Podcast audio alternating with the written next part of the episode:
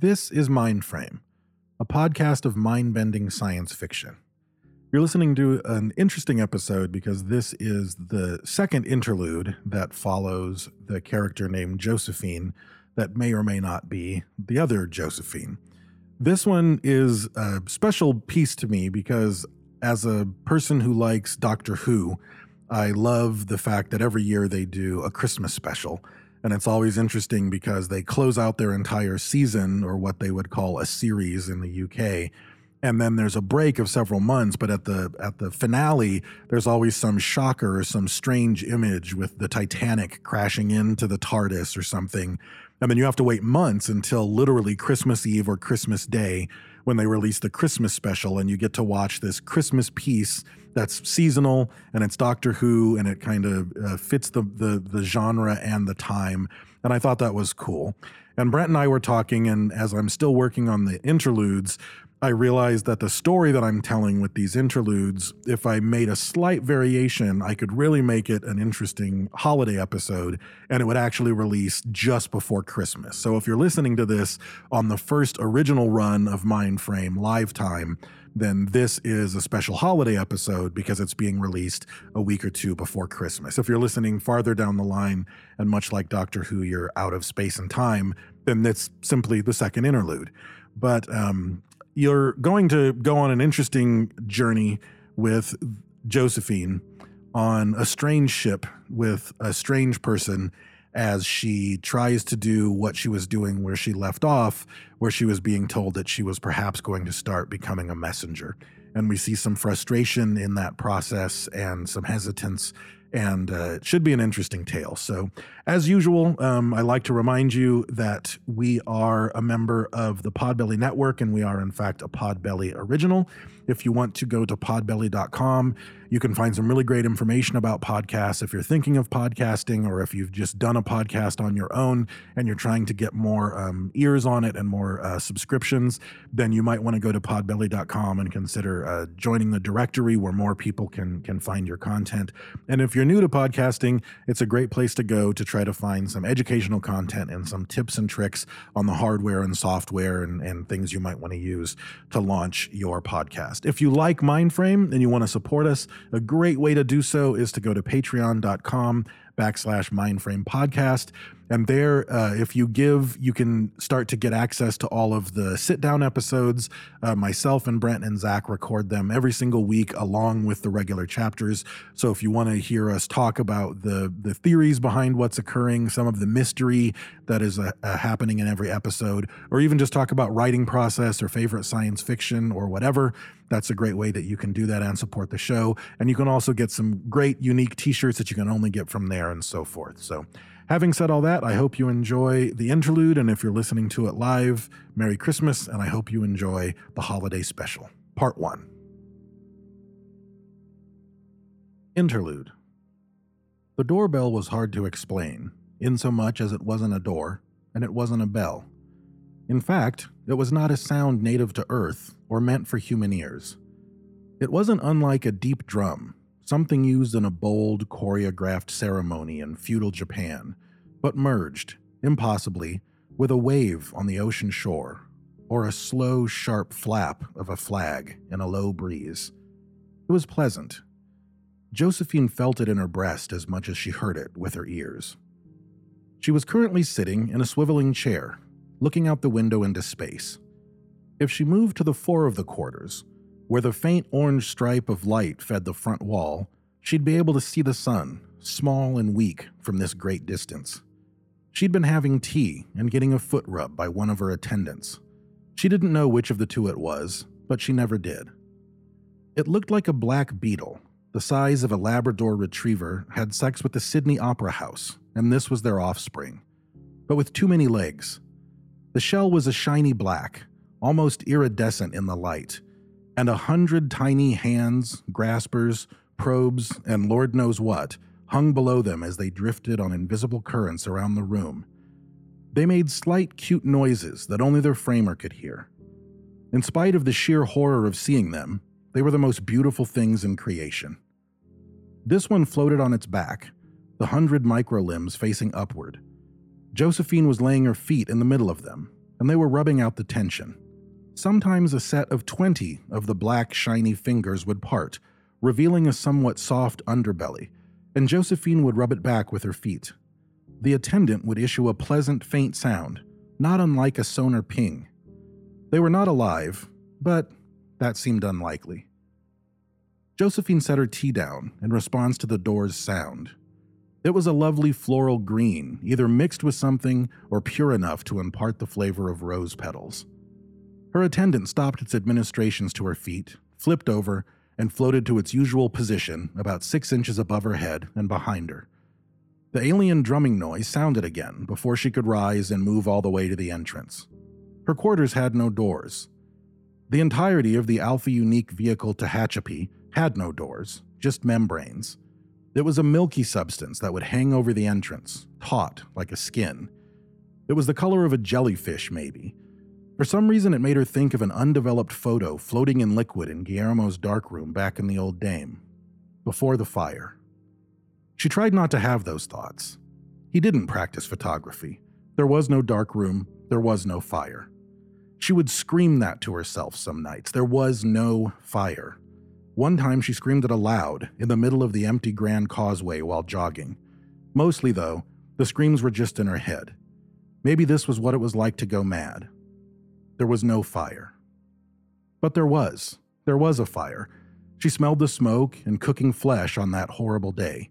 The screams scarred her ears. Only she was spared. As she approached the membrane, it became less opaque and made a leathery sound as it stretched more tightly into the entrance frame. She could see a single figure on the other side, out in the darkened Grand Causeway. Based on the form, the loose flow of the pants, and the wide cut robe like sleeves, it could only be one person. Then again, based on the nature of her quarantine, it truly could only be one person.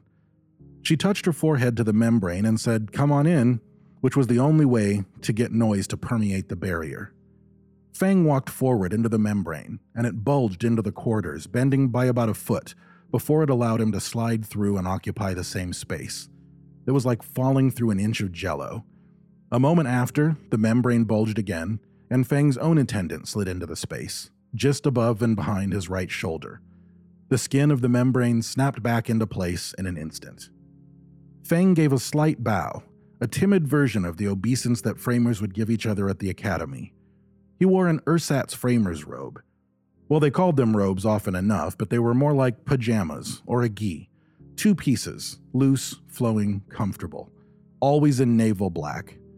But Fang's was in crimson and had no smart collar. She could only assume his was a different color because of his job as one of the 25 couriers who directly supported the messengers. Josephine wore the same outfit as Fang, but in a proper naval black. She hadn't seen a need to wear a smart collar in months. Good morning, Fang, Josephine said, returning the bow, but with a more proper form to hers, indicative of his rank. She stood straight and pointed with a graceful motion of her arm to the sitting area where her tea was. She didn't wait for a response before she headed to the kitchen nook and grabbed a second mug. He was seated before she returned. They had become friendly over the past year since they seemed each other's only company, and friendship summoned comfortability in each other's presence. Ignoring proper Navy protocol, he was already sitting and looking out the window. She sat and filled his mug, passing the tea to him. Good morning, Josephine, he said with a sleepy smile. Still no decorations? They have plenty that I think you'd like at the seven days, and you can print anything there. Up till now, I've been fine with the stars. Such large windows. I don't dare call it a porthole since it's the size of a sliding glass door, it seems easier to meditate with blank walls, the austerity of it. Plus, the walls, she said, waving an arm towards the scalloped arch that led back to the back half of the quarters. The walls were metal, or something akin to it, and they weren't painted, but they were colorful, like some sort of sea creature or elaborate shell. The colors faded from dark blue to gray to a heavy tan. She could stare at their pearlescence for hours, tracing the patterns, trying to find meaning in the design. The walls were organic, flowing, no square shapes or rectangular door. It was open archways and smooth transitions of space and color. It was beautiful. The ship itself and the ever moving starfield were more than a thousand aesthetic chits could have bought her. Fang nodded with an odd cluck he would give, part chuckle, part something else. It was an assent he'd issue to be polite and agree with her. But the truth was, recently, Josephine did want decorations. She wanted something human and grounding to be in her rather large living space. She'd been on naval vessels for some years before she went through framer training, and she'd never seen even a captain's quarters as large as these. In her earliest days on the Tehachapi, Fang told her that her quarters were almost sparse for this particular vessel. Josephine continued. Plus, there's just too much wall for me to figure out a decorating schema. These quarters are bigger than my childhood flat back on Earth. Yes, it is a large ship, filled with large spaces, Fang said. Does the rest of the ship feel as empty as our deck? Not at all. Most decks are a bustle, every inch accounted for. Josephine said, I sometimes wonder if it was made bigger at the shipyards just to emphasize the importance of the Alpha when he travels. On the contrary, said Fang, this was what was dreamed down to us exactly as is. The original shipyard tried to build walls internal to these large cavities and split up the spaces. You know, turn this massive cabin into, say, three smaller ones. But it was disastrous. On the test flight, upon the first ignition of the engines, those added walls buckled and collapsed. They all fell to the aft of the ship under thrust. Rather surprising, nobody died. Whatever principle creates the gravity like effect and serves as an inertial dampener does not agree with foreign walls. So, large spaces. Fang took a sip of his tea, smiled widely, and nodded three slow nods in approval. Any idea which of the races this was designed for? Josephine asked. No idea. We all know the images and details of their planets, but not even any conjecture on which one created this particular design, I searched for theories on the academic net, but there were no articles. This ship, of course, is a one off built only for the Alpha. Nobody knows its features or design details, so nobody knows how to attack or sabotage it. Unique ships are one of the best protections for the messengers. As for the race, Niu Ping and I argue about it. He thinks the race was large, like, say, an elephant, or at least a cow, and needed large space for quarters. Warrens, he calls the living spaces, for no empirical reason. I think differently. I think it's aesthetic, religious, or psychological need. The Grand Causeways wouldn't need to be so grand to accommodate a species that lived in quarters of this size. Josephine nodded and added her own thoughts to the debate. She said, I think it was intended for long journeys. A generation ship, perhaps, since the food and volatiles are largely self sufficient you don't want to live in a broom closet for the rest of your life, having babies, longing for your destination. You need space and comfort in order to withstand that kind of life, especially civilians. I hadn't thought of that, Fang said. The need for a generations ship never entered my mind because of eventual lariat travel. Well, someone needs to head to deep space and build new lariats, don't they? Or they did originally, unless it was all done through the dreaming like it is with us. Fang sipped his tea and they both watched as their attendants floated over into close proximity. Several of their arms extended and touched each other for a second or two. Their touch looked like a creature from the rainforest testing the stability of a branch, tentative and brief. Fang continued. As you surely know, I did not come to discuss xenoaesthetics or sample one of your lovely teas. You never do, she said. It was intended to be delivered dryly, but she thought she heard too much of a dagger in her delivery. The Alpha wants to know how your dreams came along last night. Nothing abnormal to report. I've written it all up, but he told me to stop submitting formal reports. Every time I try, he stops and says, This is not that, Fang interrupted. Precisely, said Josephine. It is why I mentioned the decorations early. Feng Shui is important. He feels that you may need to build a life that is more homelike to surround yourself. If you feel more comfortable, your psyche may reach a different plane and then I can be contacted? Perhaps. Don't underestimate the power of a nice poster. His words. He wanted me to tell that to you. I think flowers are a house plant, greenery, a salt lamp, candles, atmosphere. Josephine said, We have living plants? Decorative plants? Of course. The Tehachapi is self sustaining. I can get you some from the hydroponic bays. Feng paused. Josephine saw that he looked troubled, as if he was worried about something he had just said. He took a thoughtful drag of his tea. I'm sorry you cannot leave this deck, Lieutenant Wu. I did not mean to sound boastful that I can go to a hydroponic deck, or earlier when I mentioned Yu Ping. It was unthoughtful when I am all you can speak to. Josephine said, It is part of the process, the psychic decontamination, Alpha said. You're the only one with a high enough score not to bring any residue with you. Otherwise, I'd have to live in that thing, she said, pointing to the framing chamber in her oversized bed quarters with a thrust of her thumb. If they have them, some azaleas and camellias would be nice. Any color. I don't care if they're in bloom. An iris speculatrix. Ah, a Hong Kong iris. I can't speak to the other two, but I know that the irises grow in Hydroponic Bay 3. I can get you one for our meeting this evening. I'll check on the others, of course. She added, A ficus would do, something larger, but in the meantime, candles and decorations. The seven days will have them? Just at the other end of the deck. I had them restock their wares to emphasize decorations, Feng said. He was a slight man, short, with fine features. He had the high cheekbones of a model, but his mouth and eyes were too small to make the face stand out professionally. His mouth reminded her of bone china, and his hair was long and pulled back into a complex ponytail that he himself could never have woven. Through their conversations, Josephine learned that he was half Chinese and half British. He grew up in Hong Kong. She was from Hong Kong as well and was half Chinese, half Australian. They had very much in common, enough that sometimes she thought of him as a friend more than a high ranking courier, or a reality buffer, as he was called in the meditation texts. She said, Then let us go shopping, my friend. Apparently, my alien will only talk to me if I have the right feng shui. The grand causeways were places of masterful illusion. In reality, it was a space that was maybe 40 feet high and 80 feet wide but the angle of the ceiling, coupled with the very clever lighting and color schemes, made it feel like it went on forever. There was a slight breeze constantly being summoned, not enough to ruffle hair, but enough to let the pores on your skin feel movement in the air that told your animal brain that you were outside.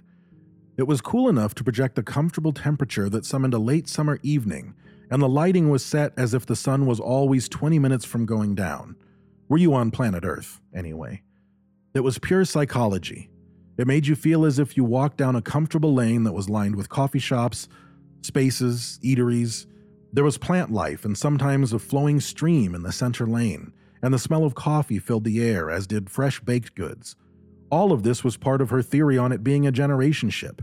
Your brain refused to let you realize that you were hurtling through the vacuum of space with no freedom. There was no confinement, simply a lovely stroll. Feng walked in slow, long steps. Josephine thought it was an affectation that allowed him to exaggerate the flowing courier's uniform he wore. His stride was long enough that the slowness of his steps allowed him to keep pace with Josephine. His very motion was both yin and yang. She was pushing a large cart filled with decorations for her quarters. The seven days, like every shop and restaurant on Josephine's level, was devoid of people. It was only ever her and Fang in this psychic quarantine but every place felt like it had just emptied out. She would walk into a bakery filled with treats, and the treats were there. The bread was warm, and she could smell fresh goods baking in the kitchen. She would, from time to time, walk into the kitchen, and fresh dough was out, ready to be punched or rise. Cookies were baking with a timer set. She knew it was all done by robot servants. They were incredibly well built, but not used often since work was an indelible part of being a member of WorldGov. Humans in need of an upvote or who love to bake would manage a bakery on Earth. But in remote or poorly populated mining countries, robots were popular. Plus, which, they were more dexterous, strong, and capable than their human masters. But even they stayed out of sight from Josephine. Maybe the presence of these humanoid simulacrum would trigger some anthropomorphism that would set Josephine back. Her cart was filled with a few tapestries, some rugs, some vases and statuary, she had an oversized salt lamp that was a gorgeous striated pink and orange. There were two framed pieces of art, one by Vladimir Zanuzin and another by Pablo Picasso, and a couple of posters of bands she loved as a child for nostalgia's sake. The orchid, the ficus, the camellia and azaleas she had mentioned only an hour ago while talking to Feng were all at the seven days as well. It was probably an expensive haul, but she had more aesthetic chits than she could count since she never had cause to spend any while she lived in the framing chamber for all those years. They paused outside of Feng's quarters, which were maybe only a hundred yards away from Josephine's. He took a hand painted tea set and a bag of ceremonial grade matcha that she bought for him as a gift, and slid through the membrane into his suite of apartments. It bulged, and he slid back out a few seconds later. Thank you again for the lovely gift, he said. Well, you need something nicer than naval coffee mugs to drink your tea in. That is a fine tea right there. Indeed, it is.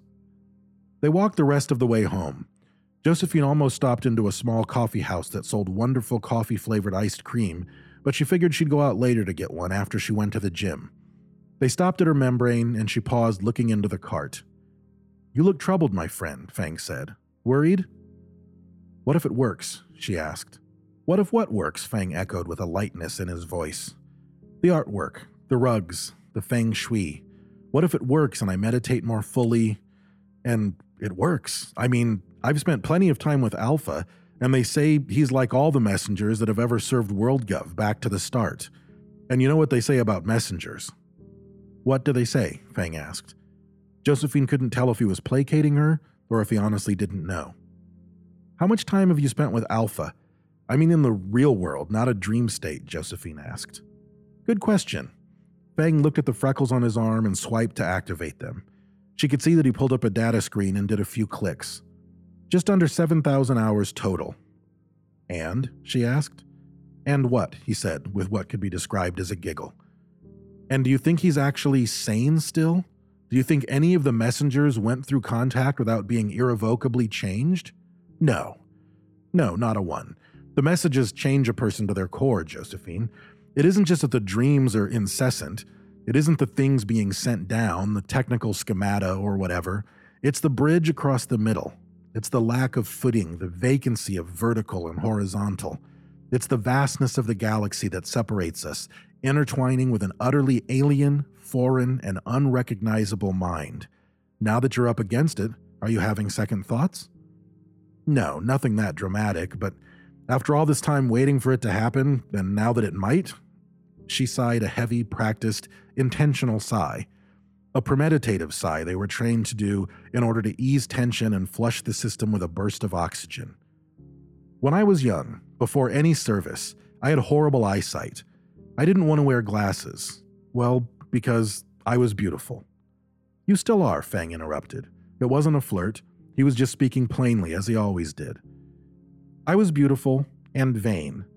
Contact lenses freaked me out. I was young, like I said, so I decided to have a surgery to fix my vision. My friend Sonia Lau had done it a week before my appointment, and I went with her. The doctor invited me to sit in a room reserved for family where you could watch the procedure. They gave me a cup of tea and left me alone there. Through the glass, I saw Sonia come in sometime later. She looked a little drunk because of something they gave her for the anxiety. They strapped her down, head in these crazy stirrups that were obviously back engineered. They looked like purple fruit rolls, but they writhed and moved on their own and held her head down against the angled bed she was on. They slid down and secured her neck and then split to get smaller and pried open her eyes. The doctor moved the machine in and it did its thing. And Sonia was just lying there, white knuckled, her face sucked down by an alien fruit roll up and a cutter making adjustments to her eyes. I mean, what was she seeing? What did she feel? How bad was the panic? I called off my appointment on the way out of the office that day. I couldn't go through with it. I got glasses. Fang said, You don't wear glasses now. No, years later I got the surgery, she admitted. See, you conquered the fear of the less mature version of yourself. No, she said, shaking her head absently. Vanity won the battle against fear. And was the surgery as bad as you had anticipated? Oh, yes, worse maybe because I built it up.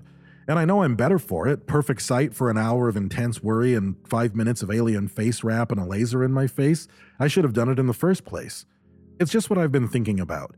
I was perfectly prepared to have the surgery until it was time for the surgery. If they had contacted me in my dreams weeks ago when all this started, I would have no reluctance. But now, all this time and nothing. And the Alpha thinks this will help? Salt lamps and irises? It's like the eye doctor all over again, except it's not clear eyesight on the other side. It's something known to only five other humans in existence. They both paused, and then finally Fang spoke. His eyes were stern with an intensity she had never seen before on this gentle man. He asked, And you're afraid you're going to go mad? Oh no, Fang. I know I will. Nothing. Three more weeks of nothing. Josephine added more and more decorations to her quarters. She doubled her meditation routines. She exercised to the point of exhaustion so she'd sleep harder. Nothing. She talked with Fang frequently. They would work through some meditations together in the afternoons. Alpha was incredibly busy. Meeting with him by day was impossible because, to her knowledge, he wasn't even on this ship. At night, he was busy doing what an Alpha messenger must do receive messages. She walked into her kitchen where she now had a wall calendar hung. It was there to be decoration, not to actually count the passage of time. She got it from the seven days on one of her recent visits. Each month had a beautifully painted mythological creature from around the world. This month had a Feng Huang, a Chinese phoenix. Now, she was taking a marker and crossing off today as she went to perform her final meditation and sleep, hoping and dreading the approach of alien dreams. Today was the 21st of democracy. In seven more days, it would be New Year's Day, and then it would be January, the start of a new year. WorldGov held up the 13 month fixed calendar as a simple yet powerful symbol. Instead of a chaotic 12 month calendar with varying days per month and no real logic, WorldGov revised it for all of humanity. 13 equal months of 28 days, plus a New Year's Day that existed outside of the months, with two New Year's Days on leap years. There was talk of renaming all the months, but the familiarity was deemed important in taming the West. So they just needed a name for the 13th month, and that was democracy. It was a Saturday night. She didn't know this from any type of routine since her time in quarantine was an endless bath of tepid monotony. She knew it because it was the 21st, and the 21st of every month of her entire life was always a Saturday, thanks to the fixed calendar. Josephine turned out the lights, and all that remained was the background illumination from the galaxy beyond the massive window, and a constant strip of sunlight against the fore wall that grew dimmer by the day. She meditated as her attendants purred above her head, and then she lay down to sleep. Just as she was going under, and pleasant chemicals were altering her brain state, someone roughly kicked the foot of her bed. Or, a much worse case scenario, was that the Tehachapi lurched for some reason, had struck something, or been attacked. She sat up and called for the light. The room was already bright, but she was alarmed to find she was not in her bed, but on the medical table of her ophthalmologist's office from all those years ago. She was in surgical robes, which she didn't wear for that actual surgery and as cool air blew up her thighs, she felt exposed and half naked. She sat up, and her skin gave some resistance as suction held it at bay to the fake leather of the table. It peeled off and made her think of those horrid fruit rolls. A man in a white doctor's coat came in. His face was obscured by a surgical mask and a large metal head mirror shifted down over his right eye. Josephine couldn't imagine anyone actually using such a thing these days, a flat disk of shiny metal to reflect light for medical purposes, but that must have been bleeding edge technology a few flimsy centuries ago. This is a very interesting choice, the man said with a too familiar voice. Not the doctor's office, I mean, that was all mine. I thought it might be funny, but you aren't laughing, so I'll call the location a comedic misfire. He slid down his mask and swiveled the metal disc up above his face, and standing before her was Bill Campana, her anchor once. You're dead, she said, realizing this was a dream. She often had dreams with Bill in them. She always outthought the dream because she knew he was dead, so to vocalize it closed it down. It was the last thing she'd say in the dream before she woke up and calmed her emotions with winter dew technique.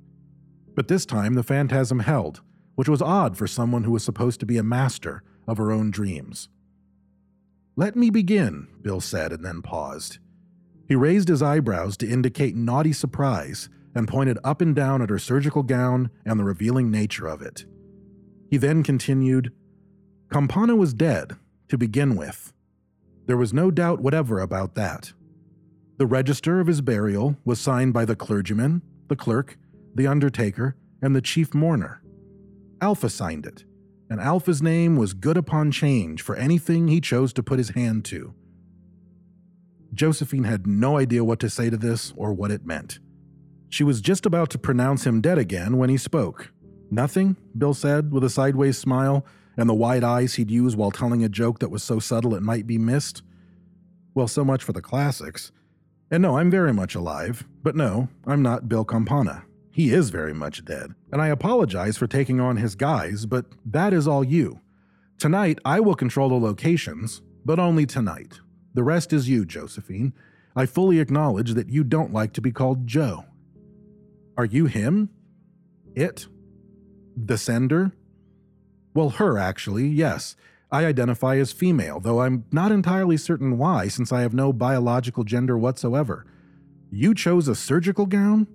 You didn't even wear one at the actual surgery. Showing off those Hong Kong thighs? Unless you just like a little breezy in your cheesy, if you know what I mean. I don't, actually, know what you mean, Josephine said, gathering her robe around her as best she could. Then cover yourself up. Or don't, it's just us girls. You work out? Bill, the sender, asked in a strange, lilting accent. I do, actually. It's part of my mandate as a framer. Well, I've never spoken to an actual framer before. You've spoken to Alpha for years, she said. Indeed, I have. But he's never been a framer, has he? Josephine was confounded. This place, what the sender was saying, the odd tone of everything, I I wouldn't know. How how would I know that? This is all very confusing to me as a new, they both said in unison. Josephine fell silent. This Bill spoke. I may not be the best ambassador between my people and the human race, but the one you call Alpha seems to get a kick out of me. And to be honest, I think I've rubbed off on him a bit. What a grumpy pants he used to be. Ugh, lariat this, lariat that, it's closing, it's tightening, vote war, vote war, come on. As a biological being with a limited time in this universe, you'd think you'd spend your time on garnering a little cheer in your life. That goes for you too, you know. Meditate, worry, meditate, worry, report to Fang, write another report. This is not that. Worry, decorate, decorate, decorate. Did they help? Josephine interrupted, wondering what it was that finally broke the barrier down and let them communicate from across the galaxy. The decorations? Alpha thought Feng Shui was what let him talk to you originally. Bill smirked. Yeah, I told him that like a century ago, and I guess he never realized I was joking. You're handling all this remarkably well. The one you call Alpha took much longer to be conversant with me and handle what was happening in here, but it was a different time. Josephine breathed. It was the winter sunset technique meant to still the mind and lungs while under duress. She remembered when Alpha told her she was chosen for this. He said the sender was very humorous. Josephine realized she had to start seeing the sender as a jokester, reinterpret meaning behind what the sender was saying, look for alien punchlines in what he was doing. There it is, the sender said, using Bill's voice acceptance. And if I do say so, acknowledge of my riotous sense of humor. I mean, come on. You and Fang laugh at each other, and he's not even that funny. Bit sycophantic, sure, but Jerry Seinfeld, he is not. And you're typically just kind of phoning it in with a fake laugh for Fang. I don't know what that means, Sender. Who is Jerry Seinfeld? What is phoning it in? Maybe with more context, I could understand the subtlety of your humor. Oh, darling, that is not how humor works at all. They really like to pick grumpy pants for would be messengers, don't they? I'll keep making with the funny and hope some of it might stick. The punchlines may not ever land, though, since I'm not speaking any real language to you. It's like I learned English to speak to the one you call Alpha, and then I learned Basic, but we're not using a real language anyway. It's just impressions and direct transmissions of ideas. But through the shadow of linguistics, it's hard to explain in a satisfactory way to the human mind. So, more like direct telepathic communication? Ah, well, see, I'm a pretty good explainer, turns out. Exactly like that. Yes, and from far away. Sender, do I have permission to ask how far? You sure do, the sender said, snapping Bill's fingers. From the Scutum Crux arm of the Milky Way. You are in the Orion Spur. I use those terms so you can look them up. They aren't our terms. But boy, is that fun to say Scutum Crux Arm. Clear on the other side of the galactic bar and the Sagittarius A black hole, impossibly far away, farther than any two sentient species have ever breached before. And how do we begin? Josephine asked. Why, with the only way one can begin on the eve of the 22nd of democracy education. I want you to see some things about the Earth, the world vote war, and what is likely to happen once the lariat opens, or closes, or tightens. I am ready, Sender. No, my dear Grumpy Pants, you most certainly are not. So I hope you enjoyed the first part of the interlude and or holiday special and uh, stay tuned next week for the second part of the holiday special which will be interlude part 2. I always want to remind you that you can track down uh, my first novel, 181 Pine, and you can track down the the novels and short story collection that Zach Smith, uh, the host of our sit down episodes, uh, have written. And you can find all of those on mindframepodcast.com, as well as merchandise, coffee mugs, t shirts, everything you can imagine. It's all there. Um, it's a great way to spread the love and to support the show.